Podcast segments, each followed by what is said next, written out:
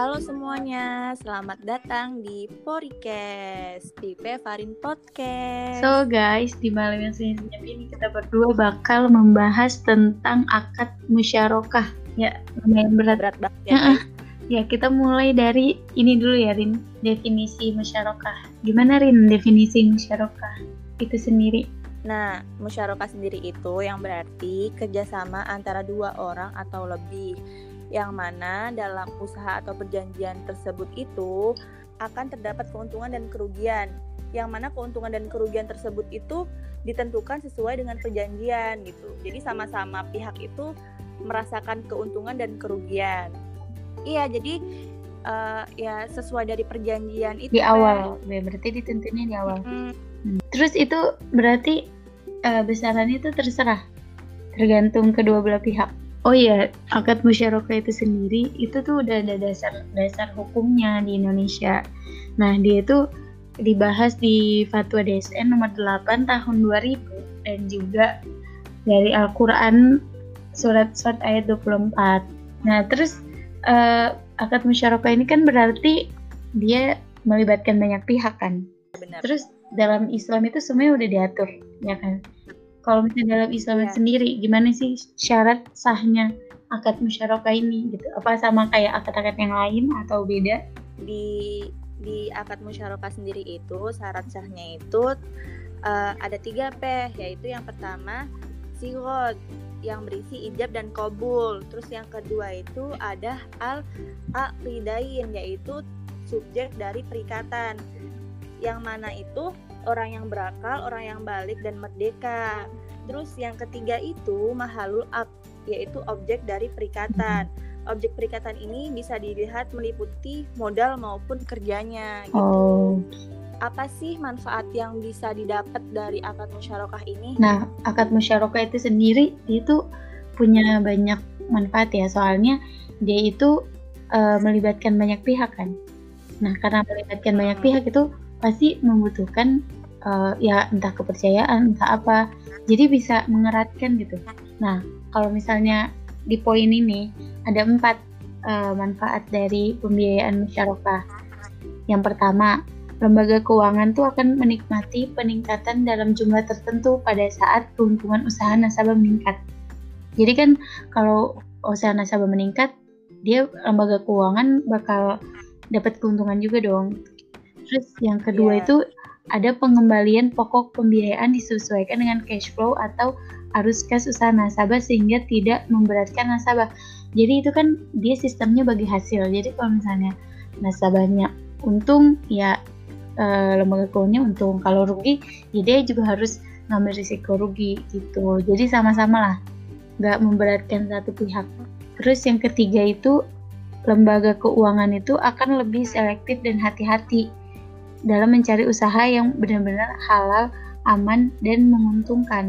Nah, si akad musyarakah ini kan dia pasti punya banyak pertimbangan gitu. Soalnya dia pakai dasarnya tuh harus percaya satu sama lain. Gara-gara itu lembaga keuangan syariah pasti bakal lebih hati-hati dalam memilih nasabah untuk pembiayaan musyarakah ini.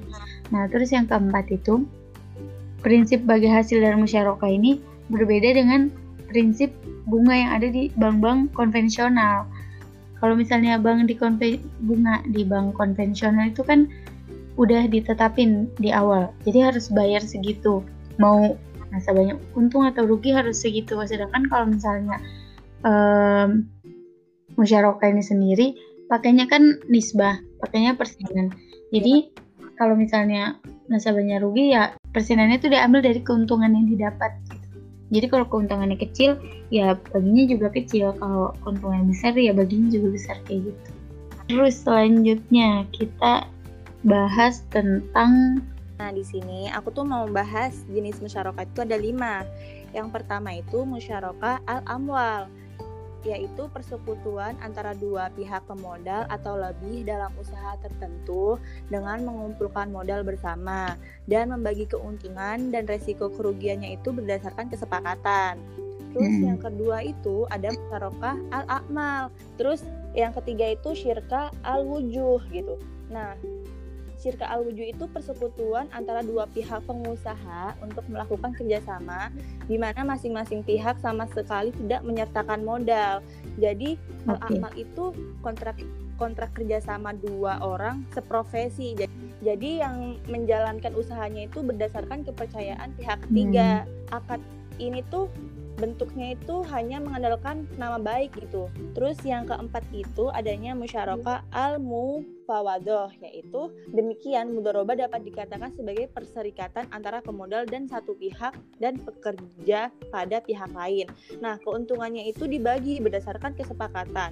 Nah, sedangkan kerugiannya itu ditanggung oleh pihak sahibul mal. Persekutuan di mana posisi dan komposisi pihak-pihak yang terlibat di dalamnya adalah sama baik dalam hal modal keuntungan dan resiko kerugian.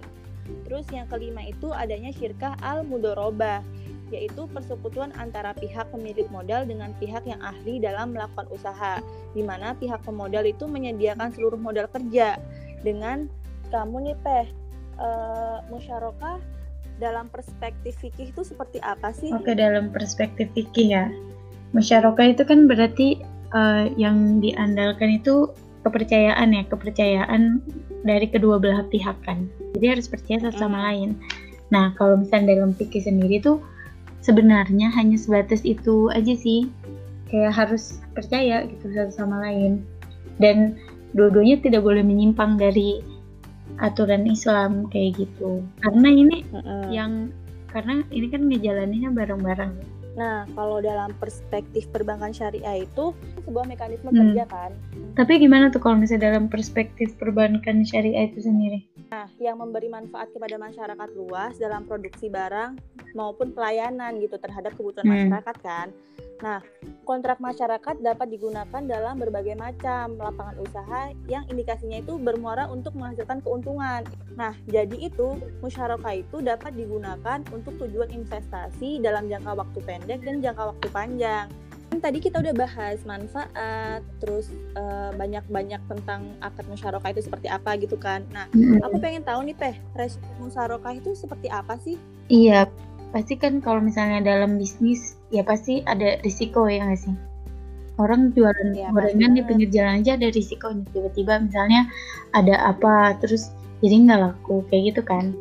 Nah, kalau apalagi, kayak ada corona. Iya, misalnya apalagi kayak sekarang ada virus corona, jadi ya ada risikonya, bahkan beberapa perusahaan tutup misalnya kayak gitu kan. Nah, kalau misalnya akad musyarakah ini dia punya risiko ada 3 ya kalau dikelompokin.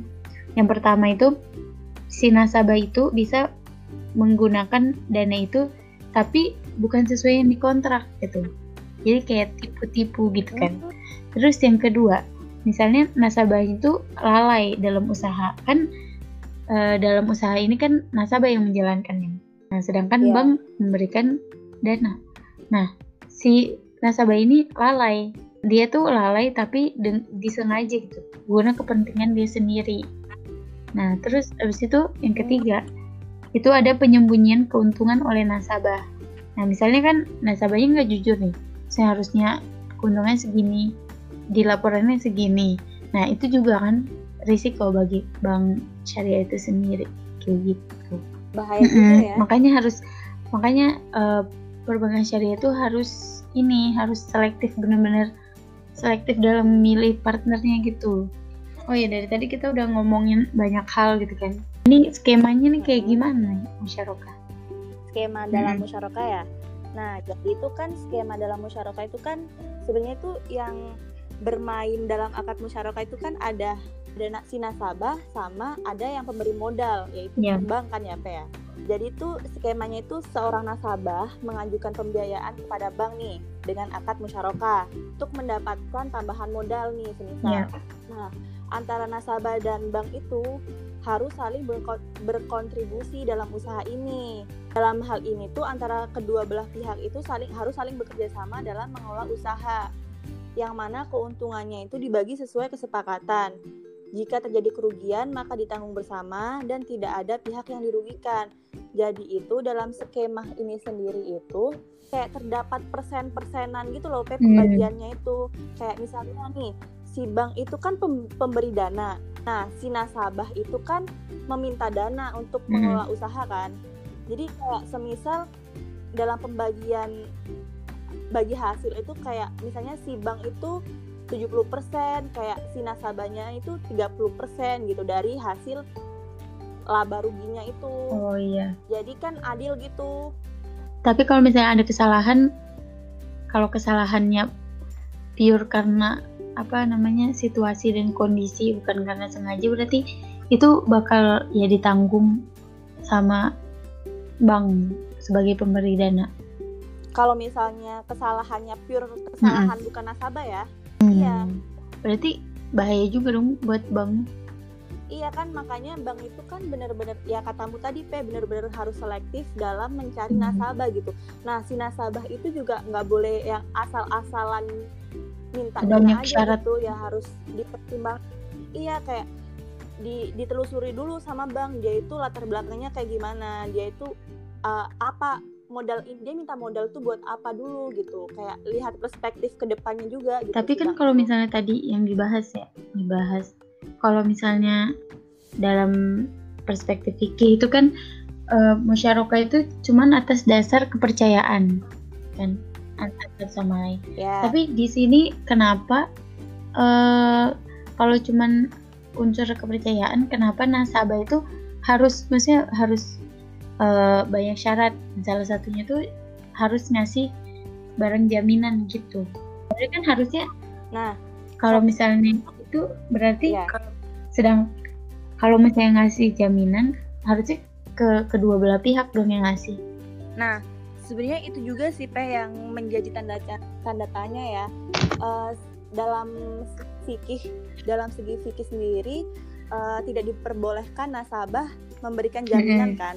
Ya benar sih, kayak harus ada yang dipertimbangkan juga gitu, makanya adanya jaminan itu. Tapi dalam perspektif perbankan syariah, si nasabah itu harus adanya jaminan gitu. Nah kalau dari aku sendiri nih kalau misalnya si nasabah nggak mengasih jaminan kepada perbankan syariah, kalau misalnya nasabahnya curang atau nasabahnya ya dalam tanda kutip kayak bawa lari uang gitu, iya gitu, itu kan kayak nggak ada pertanggungjawaban, nggak ada yang ya kasihan dong banknya. Iya yang udah ngasih dana itu ya banyak tuh. Terus dia ngasih hasil lagi ke bank gitu, terus dia juga ngasih jaminan, itu kesannya kayak memberatkan pihak nasabah. Nah sebenarnya gini sih kalau menurutku sendiri, makanya diperlukan banget gitu dewan syariah gitu kan, DSN gitu kan sangat diperlukan kan fatwanya gitu, kayak pengawas juga, regulasinya gitu, ya. Peraturannya segala macamnya. Tapi berarti kan si nasabahnya juga harus kerja keras, maksudnya dia benar-benar mengerahkan tenaga dia kan sendiri, dia yang ngelola. Nah soalnya ya memang dalam perspektif fikih itu emang bunyinya seperti itu, tetapi dalam implementasinya ya perlu dipertimbangkan juga gitu, makanya adanya pengawas itu. Nah si pengawas itu ya diberi kewenangan memberi fatwa, ya menurutku ya dengan adanya jaminan itu sama-sama memberikan keamanan kedua belah pihak gitu, kayak meminimalisir resiko kedua-duanya gitu. Kalau misalnya si nasabahnya nggak macam-macam, meskipun terdapat jaminan kan, toh jaminannya cuma hanya jaminan gitu, nggak akan jatuh ke perbankan. Ya jaminan aja gitu, jaga-jaga bukan. Ya udah cukup ya sampai sini. Iya, oke. Lengkap banget tuh kayaknya tadi. Semoga semuanya mengerti ya. Kuliah malam. Semoga yang kita bahas di malam ini dapat bermanfaat. Amin. Oke guys, sekian dari kita berdua. See you.